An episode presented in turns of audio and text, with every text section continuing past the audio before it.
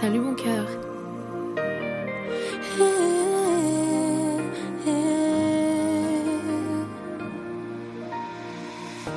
Père, je l'ai rencontré avec tant de facilité et sans avoir prié. Tu m'as envoyé celui qui m'était destiné. Il a le cœur de ton fils. Vous savez, euh, vivre dans la rue, c'est difficile. Mais genre, vraiment, c'est horrible. Et quand je parle de la rue, parce qu'il faut que je mette les choses dans leur contexte, c'est vraiment de façon vulgaire. hein. On a quand même eu la grâce de vivre dans des auberges de jeunesse, donc en fait on n'était pas dehors. Nous avons vécu dans six auberges différentes durant les 15 mois. On quittait un lieu en fonction des recommandations de Dieu. Le mode de vie n'était pas du tout facile. On était six à partager une pièce de 20 mètres carrés à peu près, et encore. On avait une vie euh, sans trop d'intimité. C'était vraiment désagréable. On avait énormément de difficultés à payer l'hôtel aussi, ou l'auberge dans lequel on était, ça dépendait. C'était une source de stress au quotidien, mais genre vraiment. Et euh, tous les matins, on se disait euh, comment allons-nous payer cet hôtel?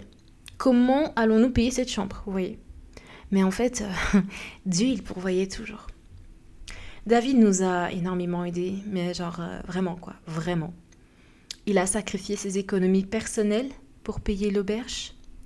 Ma mère percevait des allocations de chômage à l'époque, mais en fait, c'était jamais assez pour finir les fins de mois.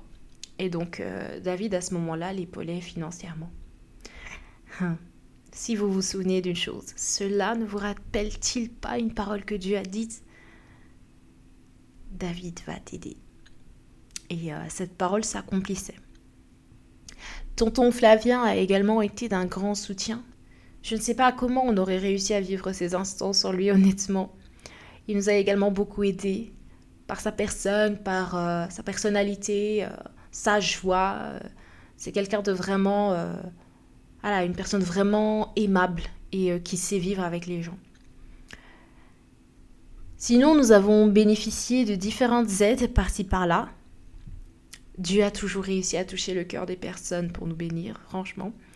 Je me souviens, il y avait une femme de ménage euh, dans une des auberges dans laquelle on a été. Elle parvenait à nous faire de temps en temps des haricots. hein. Les gars-là, on appelle ça les madessous.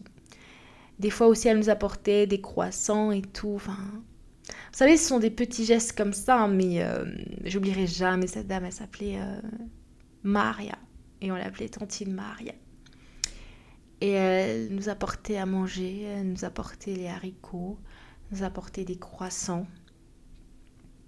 Je me souviens d'une fois aussi où maman n'avait pas beaucoup d'argent pour cuisiner.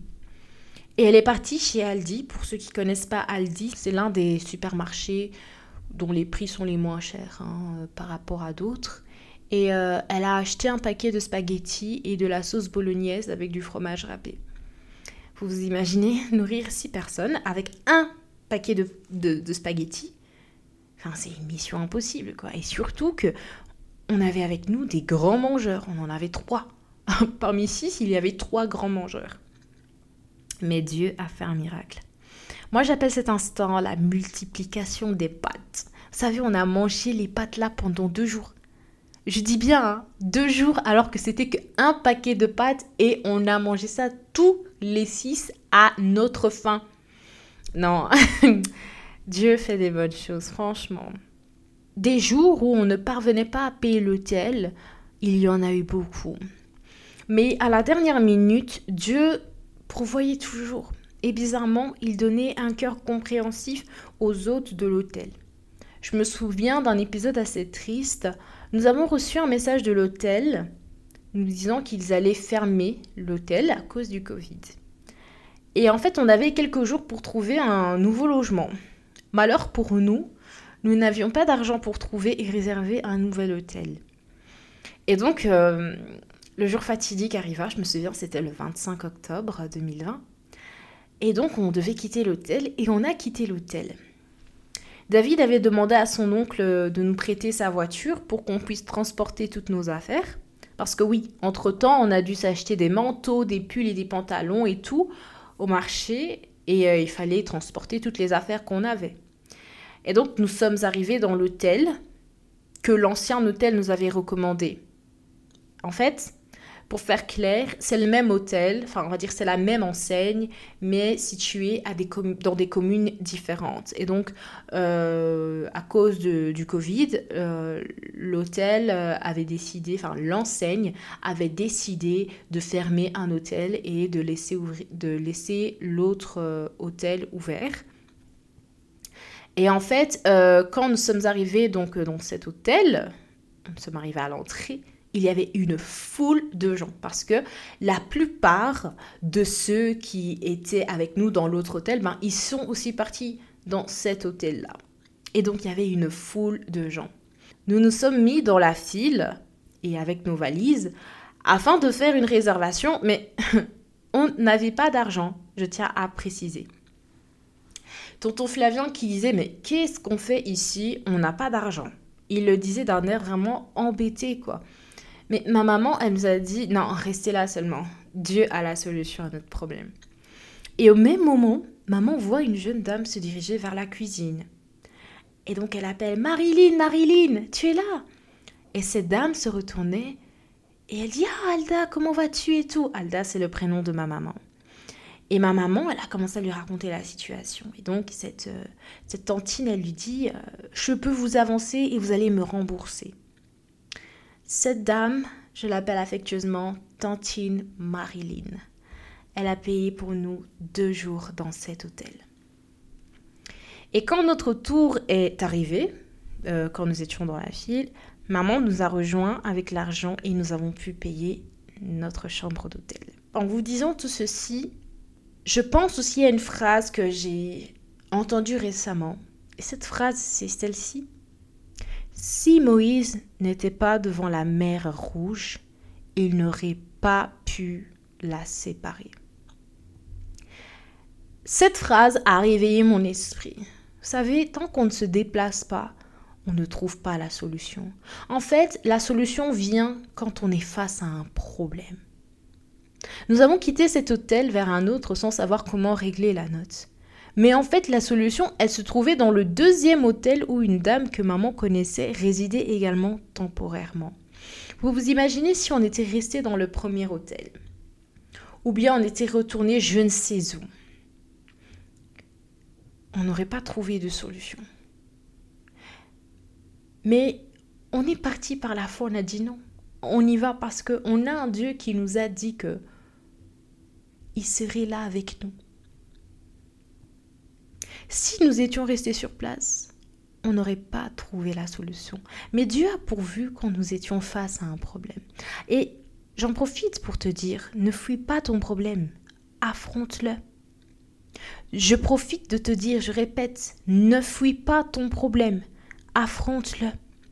Dieu apporte la solution quand on est face à un problème.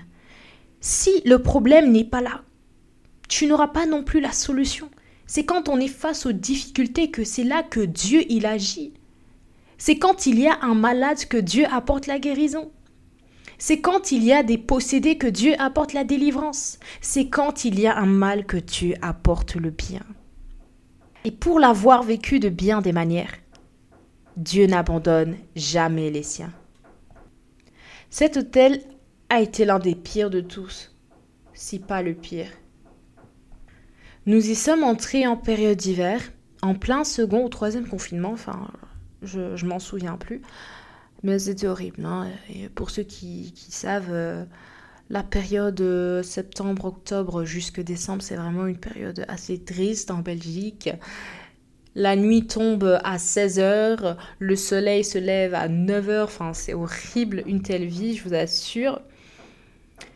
Ah. Il y avait énormément de gens aussi dans cet hôtel. L'hôtel était saturé.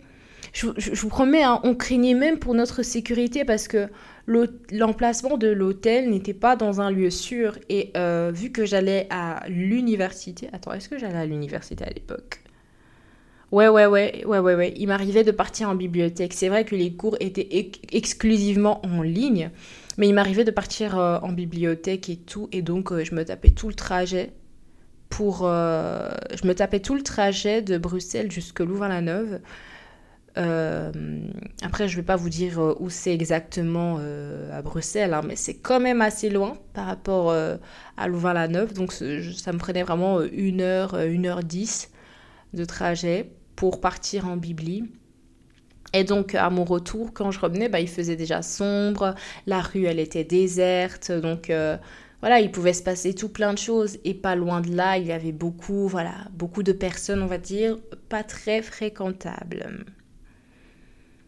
Je me souviens également aussi de tonton Flavien qui a dû littéralement faire la manche auprès de certains résidents de l'hôtel pour nous permettre de payer la chambre d'hôtel. Enfin, genre incroyable quoi. C'était un jour où euh, on s'est réveillé un matin et on était là en mode euh, ouais mais en fait on va payer comment? On n'a plus d'argent, on n'a rien du tout. Et donc euh, maman elle a fait sortir une idée en mode euh, ouais va demander euh, aux gens et tout. Parce qu'en fait hein, il faut aussi se le dire pendant qu'on était là on s'est familiarisé avec des personnes. Il y a des personnes avec qui on, parlait beaucoup parce qu'ils étaient là depuis un certain temps et nous aussi on y était pendant un certain temps. Ça faisait déjà un certain temps et donc ça fait qu'on on parlait quoi on parlait on se connaissait de nom et tout on discutait tous les soirs Au niveau des difficultés, on en a rencontré des difficultés. Personnellement, la première difficulté, la chose la plus dure que j'ai eu à faire, c'était de partir de chez mon oncle. Ce n'était pas facile. Euh, quand je pense à tout ce qui pouvait m'arriver, mais avec la foi, j'ai pu partir, prendre, faire ce choix et partir de chez mon oncle, ça n'a pas été facile. C'est la chose la plus dure que j'ai pu faire depuis euh, les débuts de cette histoire. Aussi, on a rencontré énormément de difficultés en chemin parce que je me rappelle, vivait du jour au jour et avec beaucoup de problèmes financiers. Parfois, on ne savait pas comment on allait manger le lendemain, comment on allait euh, faire pour payer l'hôtel. C'était vraiment des situations pénibles, pénibles. Si je peux en citer euh, quelques-unes, euh, je me rappelle un jour, on n'avait pas d'argent et on ne savait même pas comment euh, on allait euh, subvenir à nos besoins. Comme on allait payer l'hôtel pour dormir, c'était vraiment catastrophique. Et j'ai eu euh, des amis qui m'ont vraiment soutenu. Je pense aux jumeaux Gabriel et Mia, je pense à mon ami Thierry, je pense à Lydie. C'est des gens qui m'ont vraiment soutenu sur, euh, pendant cette période difficile. Ils m'ont soutenu, que ce soit moralement, financièrement, ils m'ont vraiment aidé. Ils, ils ont été là pendant que la plupart du monde euh, ne, ne regardait même plus. Plus personne euh, nous parlait. Je pouvais compter les messages que je recevais. Mais ses amis ont toujours été là. Je me rappelle, euh, Thierry, parfois, il venait même à l'hôtel pour me voir, me déposer. Euh, C'était vraiment pas facile hein, parce que c'était une période où euh, j'avais plus rien. N'avais plus rien. Et je vous rappelle, on, a, on a fait 15 mois dans la rue. 15 mois. 15 mois sans domicile fixe. Dans l'inconfort. C'était vraiment difficile. J'ai obtenu mon diplôme dans la rue. Et ça, je rends grâce à Dieu pour ça aussi. J'ai obtenu mon diplôme dans la rue. C'était pas facile. Il y avait tellement de choses à faire. Il y avait tellement euh, des choses à, à apprendre. C'était vraiment pas facile. Et dans la difficulté, on a pu euh, apprendre dans des moments difficiles, compliqués, on a pu tenir. Et ça, ce n'est que par la grâce de Dieu.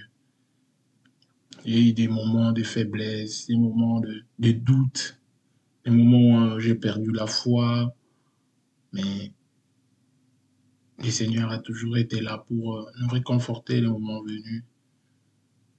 Nous sommes passés par des situations très compliquées, très délicates. J'imagine, euh, j'allais en stage quand j'étais en dernière année. J'ai commencé mon stage en janvier 2021, enfin février. Même pour trouver mon stage, c'était vraiment compliqué. Je voulais terminer mes études en janvier, mais j'ai pas trouvé mon stage en... depuis le mois de septembre euh, au mois de janvier, enfin jusqu'en décembre même, je n'avais pas trouvé. C'était vraiment dur. C'était vraiment très compliqué. J'ai perdu la foi. Je me disais, mais c'est pas possible comment je vais faire? Mais même les stages que j'ai trouvés, c'est par la grâce de Dieu parce que c'est lui qui voulait que j'aille là-bas. Et il m'a ouvert une porte et j'ai pu euh, avoir ces stages. Je me rappelle à, mes débuts, quand j'allais en stage, j'avais même pas d'argent. C'était vraiment difficile. Euh, j'avais pas d'argent pour manger à la pause c'était vraiment compliqué, c'était pas facile. En plus que février, là, c'est encore l'hiver, vraiment. C'était pas facile et tout.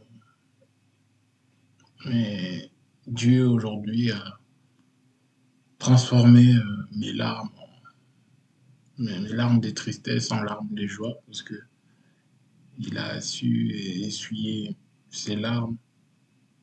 On a passé un temps de formation accéléré pour moi. Ce n'était pas facile, mais c'était la volonté de Dieu. Et aujourd'hui, on en ressort beaucoup plus fort. J'en ressors beaucoup plus fort. Euh, le Seigneur m'a montré tellement de choses. Il m'a appris tellement de choses qu'aujourd'hui, j'ai des David qui s'est fâché pour rien avant ne se fâche plus pour rien et ne dort plus fâché. Le Seigneur m'a enseigné tellement de choses. J'ai eu, des, eu des jours où je voulais carrément abandonner, tout laisser tomber. Ce n'était pas facile, moralement parlant surtout. C'était vraiment épuisant, épuisant. Cette peur du lendemain. Vous faites des choses, vous ne savez pas comment vous allez y arriver. Vous faites des choses, vous ne savez pas si demain vous serez au même endroit. On a changé entre-temps beaucoup d'hôtels. Plus de quatre hôtels. Ça n'était pas facile. En tout cas, moralement parlant, c'était, j'étais par terre. Mais le Seigneur, par son amour, a, su m'aider, a su euh, me garder. Euh. Vous savez, Dieu peut nous faire passer par des moments d'humiliation extrême pour sa gloire. L'humiliation est parfois le lieu d'élévation de Dieu. Vous pouvez vous demander si Dieu réellement aime voir ses enfants souffrir, n'est-ce pas? Parce que vous êtes peut-être là en mode ouais mais euh, c'est quel Dieu ça euh, qui aime voir ses enfants souffrir, qui les envoie dans la rue et tout? On dirait pas un Dieu qui aime ses enfants, n'est-ce pas? Eh bien, la Bible nous dit il plut à Dieu de l'éprouver par la souffrance, en parlant de Jésus. Alors oui, la souffrance peut faire partie de la volonté de Dieu dans votre vie. Sauf que cette souffrance, elle est là pour vous enseigner. Et la douleur infligée par Dieu, c'est une souffrance que vous êtes capable d'endurer. Tout ce que je dis, c'est biblique. Vous pouvez lire cela dans 1 Corinthiens chapitre 10 verset 13 où la parole de Dieu nous dit que Dieu ne nous laissera pas tenter au-delà de nos forces. Et il faut savoir que cette souffrance que Dieu nous inflige, elle ne nous détruit pas, mais elle nous construit. C'est vrai que je n'avais pas de maison, mais j'étais au bon endroit. Et ce bon endroit-là ne signifie pas être dans un certain confort matériel, non. Mais être au bon endroit signifie être là où Dieu veut que je sois. Je me souviens ce que Dieu avait dit à ma mère. Et il lui répétait souvent cela, il lui disait, Alda, là où je t'ai laissé, reste là, je viendrai te chercher là. Sommes-nous capables de rester là où Dieu veut que nous soyons? On est peut-être dans une certaine saison de notre vie où Dieu veut que nous soyons dans le désert. Mais nous, on veut quitter le désert. Si Dieu t'a dit de rester sous l'arbre, reste sous l'arbre. Si c'est en prison que tu dois être, parce que c'est Dieu qui l'a décidé, comme dans le cas de Joseph, accepte ta position. Accepte d'être dans l'humiliation. Accepte cette position que Dieu t'a donnée. Parce que de cette position-là, c'est lui qui va te faire sortir. La parole de Dieu déclare du fumier. Il fait sortir l'indigent pour le faire asseoir avec les grands. Vous vous imaginez? Il fait sortir le pauvre du fumier pour le faire asseoir avec les grands. C'est Dieu qui parvient à te faire changer d'identité. C'est Dieu qui te fait changer d'adresse, qui te fait changer de lieu, changer d'environnement. Pose-toi la question.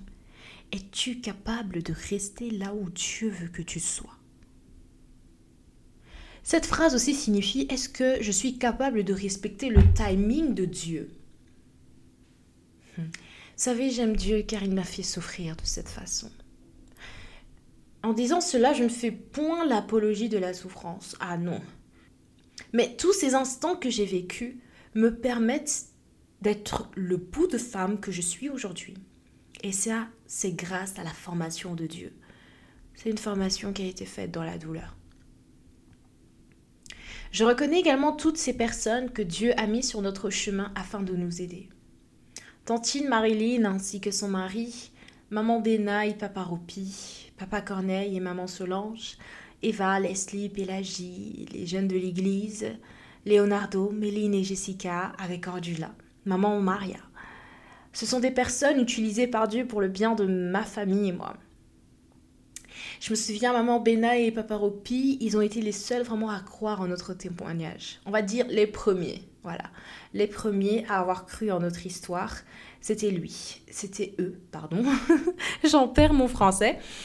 Mais c'était eux vraiment les premiers à avoir cru quand euh, beaucoup critiquaient, beaucoup euh, bah, croyaient tout simplement pas et commençaient à dire oui, délire, euh, voilà. Bah, en fait, ils ont été les premiers à avoir cru. Ils sont les premiers à nous avoir accueillis quand la plupart a préféré nous juger et nous critiquer et vraiment euh, ne plus nous calculer et se dire euh, ouais voilà voilà c'était vraiment euh, les premiers. Cette maman elle nous a nourris de ces bons plats et elle s'adaptait même aux exigences alimentaires imposées par Dieu. Enfin non elle elle est vraiment c'est vraiment une femme incroyable que j'oublierai jamais. Elle nous a fait vraiment beaucoup de bien beaucoup de bien. Elle nous a accueillis chez elle et non en tout cas maman Béna, papa Ropi, si un jour vous avez l'occasion de m'écouter, sachez que nous vous remercions du fond du cœur. Il y a aussi maman Maria et ses haricots. Hein C'est un vrai délice. Il y a mes amis, mes amis du NIF, Léo, Méline et Jessica, Cordula. Franchement, ils m'ont aidé en me prêtant leur cours parce que voilà, vivre dans une telle situation, et étudier en même temps, ah, c'était un challenge au quotidien parce que euh, pendant qu'il y avait cours, en général, parce que les cours étaient en ligne, pendant qu'il y avait cours, il y avait à, ce, à cet instant-là quelqu'un qui venait frapper à la porte et dire oui, vous devez payer, vous devez payer, vous devez payer. Donc vous êtes d'office mal à l'aise et on vous dit vous devez payer sinon on va faire sortir vos affaires. Et c'était comme ça quasi presque tous les matins. Et donc, vraiment, la tête pour étudier là, ah, c'était tendu, hein. C'était tendu. Et euh, mes amis m'ont également aidé à payer l'hôtel. Je me souviens, euh, Léo, Méline, euh, ils m'ont de temps en temps envoyé aussi quelques sous pour pouvoir payer la chambre d'hôtel. Jessica aussi, je me souviens, elle m'a prêté son cote. Vous imaginez, elle m'a prêté son cote pour que je puisse faire mon blocus. Oh non, franchement, merci. Merci les gars, genre vraiment, merci quoi. Je sais pas quoi vous donner, je sais pas, mais merci. Leslie, Eva et Pélagie, elles ont tout simplement été des boules de joie. Genre, je sais pas comment vous dire, mais. Euh, vous savez, des fois, on n'a pas besoin d'argent, on a juste besoin de rire ou d'un sourire pour se sentir bien. Et ces filles, elles nous ont accueillis, mais chaleureusement à l'église. Elles nous ont marqué à vie, hein, mon mari et moi. Je me souviens aussi, euh, Eva, elle a aussi payé une nuit dans notre auberge. Et euh, ça, c'est un truc qu'on n'oubliera jamais. Genre, jamais. Et euh, ça, c'est. Ça, et ce sont des petits gestes comme ça qui marquent, euh, qui peuvent marquer toute une personne. Et parfois, c'est à cause des petits gestes comme ça qu'on fait qui nous ouvrent tellement des portes par la suite sans forcément s'en rendre compte. Mais vraiment, ce sont des personnes que Dieu a utilisées pour notre bien. Et en ces personnes-là, j'ai vu la bonté de l'Éternel à notre égard aussi. Il y a aussi euh, Papa Corneille et son épouse qui, par leurs conseils, nous ont vraiment aidés à rester sur le droit chemin du Christ. Euh, c'est euh, notre père spirituel et il a vraiment joué par moments un rôle bien au-delà du spirituel. Hein. Il a été un père, mais vraiment, il a été un père. Je me souviens même d'ailleurs une fois, il a acheté des vêtements pour mon petit frère Presley parce que voilà, voilà euh, Presley était en train de grandir et les vêtements que maman lui avait achetés ben, en 2020, euh, quand, on, quand on était dehors, ben, en fait, à un moment donné, en 2021, ça ne, lui convenait plus, quoi. Ça ne lui convenait plus et donc il se promenait avec un pantalon vraiment... Euh, en lingala, on dit dongi. En français, c'est quoi? Je sais pas. en français, je sais pas c'est quoi, mais c'est genre un, un pantalon qui n'est pas à ta taille et même des pulls et tout. Et donc, euh, il l'a pris une fois, ils sont partis acheter euh, des vêtements. Enfin, ah, je deviens émue. Franchement, je suis super émue là. Ensuite, je dis merci à Papa Ray pour ses soutiens. Il a vraiment été un soutien. Mais il a été d'un soutien, mais vraiment indéfectible dans la prière, dans les conseils, dans les encouragements, dans les enseignements il nous a beaucoup aidé parce que vous voyez, quand on venait de rencontrer bah, Dieu, on comprenait pas Dieu, on comprenait pas ses paroles.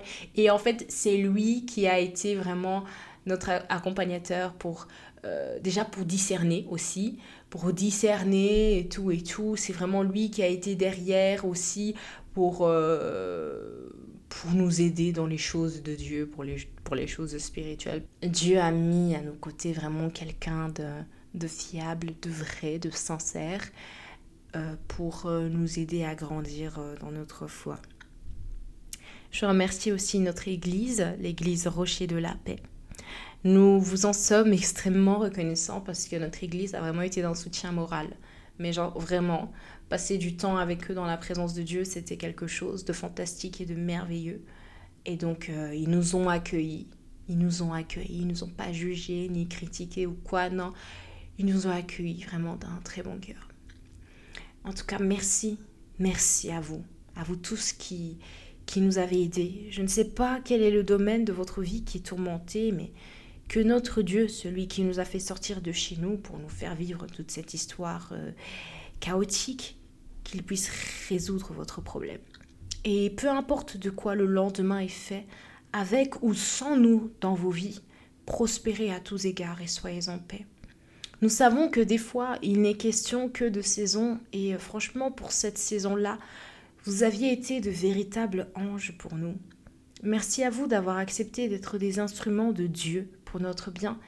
Et ça, c'est une chose qu'il faut aussi retenir, c'est que même ça a été aussi une leçon pour moi-même, c'est que le bien que je fais en silence pour le bien d'une personne, en fait, c'est pas moi qui le fais, mais c'est Dieu qui le fait pour cette personne à travers moi. Et euh, ça m'aide aujourd'hui à me dire que je ne peux pas m'enorgueillir demain. Demain, je ne peux pas me dire ah ouais, s'il est comme ça, c'est grâce à moi. Non, c'est pas grâce à moi, c'est grâce à Dieu. Dieu m'a juste utilisé comme étant un instrument, mais il aurait pu utiliser n'importe quel autre instrument. C'est comme euh, la flûte peut te servir à jouer une musique, mais la guitare aussi, le piano aussi. Et donc, euh, on est là tout simplement parce que c'est Dieu qui le décide et c'est lui qui met en nous le vouloir et le faire. Et merci à vous d'avoir accepté d'être justement ces magnifiques instruments pour notre bien. Et je sais que derrière vos actions et votre attention se cachait en réalité Dieu qui nous faisait du bien. À toi, mon mari, je te remercie. Merci parce que tu t'es tellement sacrifié pour moi ainsi que pour ma famille. Tu as été d'un soutien indéfectible pour moi. Ta présence dans notre quotidien a égayé nos journées, surtout la mienne. Je te remercie vraiment parce que tu as été un ami et dirais même un, un frère, un grand frère. Merci. Et euh, je suis tellement heureuse et je me sens tellement bénie de t'avoir rencontré dans ma vie parce que ma vie n'a plus jamais été la même aussi depuis que je t'ai rencontré. Mon quotidien a changé. Merci parce que grâce à toi, je suis aussi une femme différente. Je suis une femme beaucoup plus aimante parce que tu m'as appris le vrai sens de l'amour. Merci aussi parce que là où beaucoup m'ont abandonné, toi tu as cru en moi. Même quand tu avais dit de me laisser tomber, tu n'as pas voulu me laisser tomber, mais tu as cru en moi. Et ça vraiment, je te remercie. Merci pour ton soutien. Merci bébé. Merci chérie. Franchement, t'avoir dit oui n'est pas un regret. Merci.